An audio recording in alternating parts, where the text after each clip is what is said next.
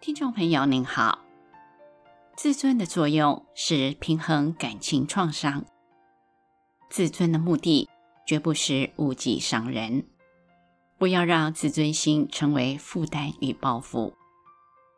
过度的自尊难免无事生非，负重赞赏多能和谐发展。在本期节目中，我们要与您谈谈自尊心的祸患。这个主题，欢迎收听。在我们想要将事情做好的过程中，如果与人相比较，而有了自认不足与不如人的压力的时候，这便透露出我们过度的在意自己的表现，那是心魔在作祟，也是自尊心在作祟。诸位在求学的期间，或许有过这样的经验：有些题目虽然我们研究了大半天，困扰了很久，却一直答不出来。突然有一个同学，他完全明白，并且告诉我们要怎么解题。在那一刻，我们一定是非常的开心。为什么呢？因为当时我们的内心只有一个。很朴素、很单纯的念想，那就是学习。但是，倘若加入了自尊心，我们便会觉得自己不如人，内心产生了挫折感。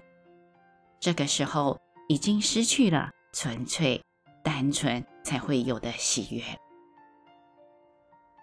自尊心并不全然是个好东西，它的唯一好处。是让人能够自我督促，不摆烂，不躺平，不让自己得过且过。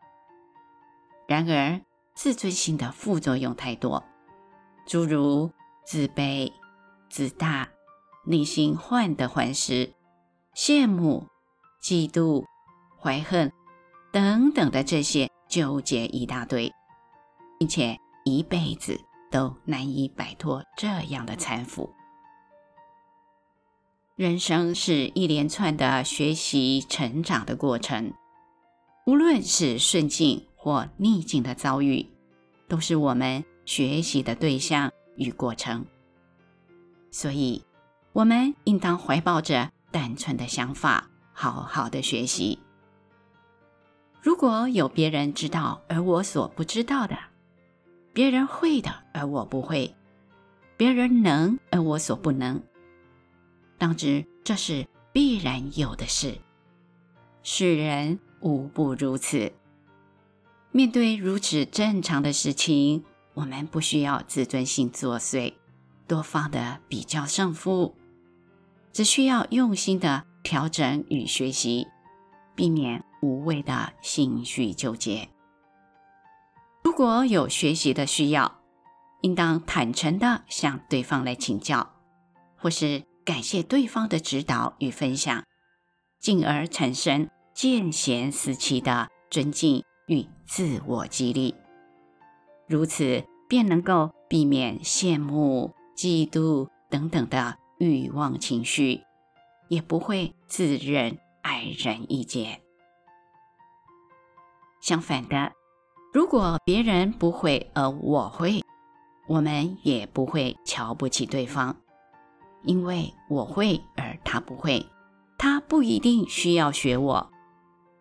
例如，某些学习佛法的人觉得随佛法师开示的很好，但是其他宗教的信徒可能会谩骂、批评或是攻击随佛法师。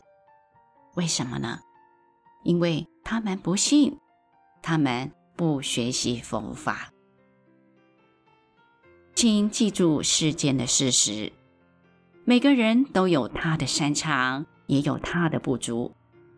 但是，只要加上自尊心的作祟，便开始有了比较，内心也伴随着产生自卑、自傲、开心、痛苦、得意、郁闷等等的这些情绪。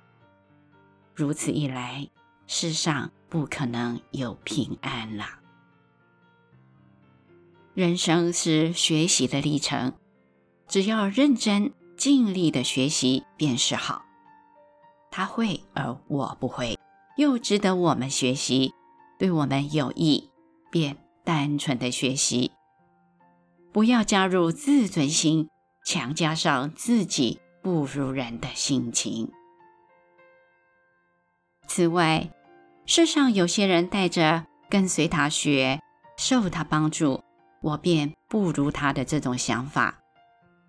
有这种思维模式的人，虽然引用了别人的知见与见解，却从来不注明出处，总要表示一切都是自觉自悟、无师成就，或者不愿意承认受人恩惠与助力。刻意的模糊别人给予自己的帮助，这类型的心态便是自尊心过激了。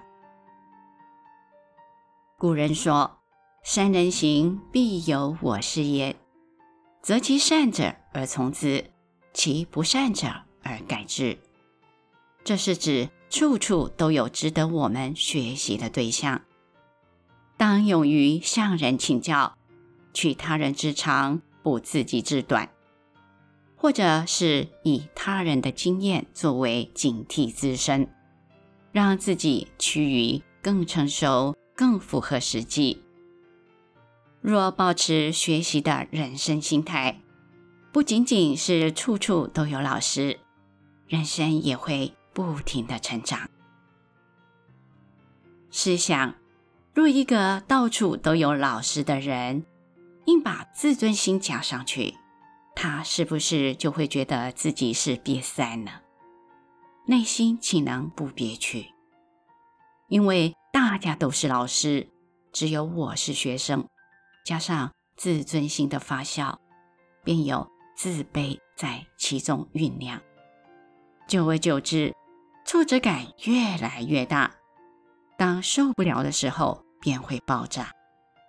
若不是叛徒卷起袖子来对抗老师，要不然就是逃避心里的挫折，避而不见老师。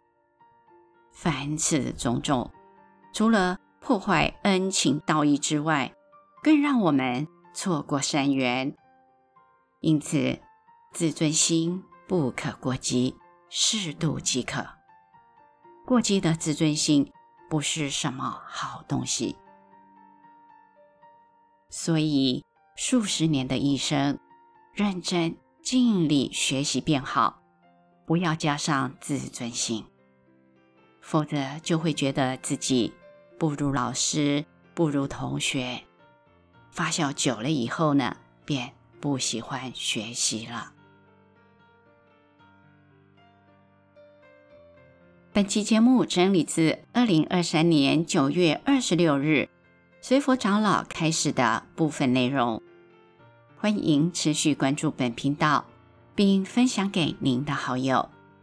您也可以到中华原始佛教会网站浏览更多与人间佛法相关的文章。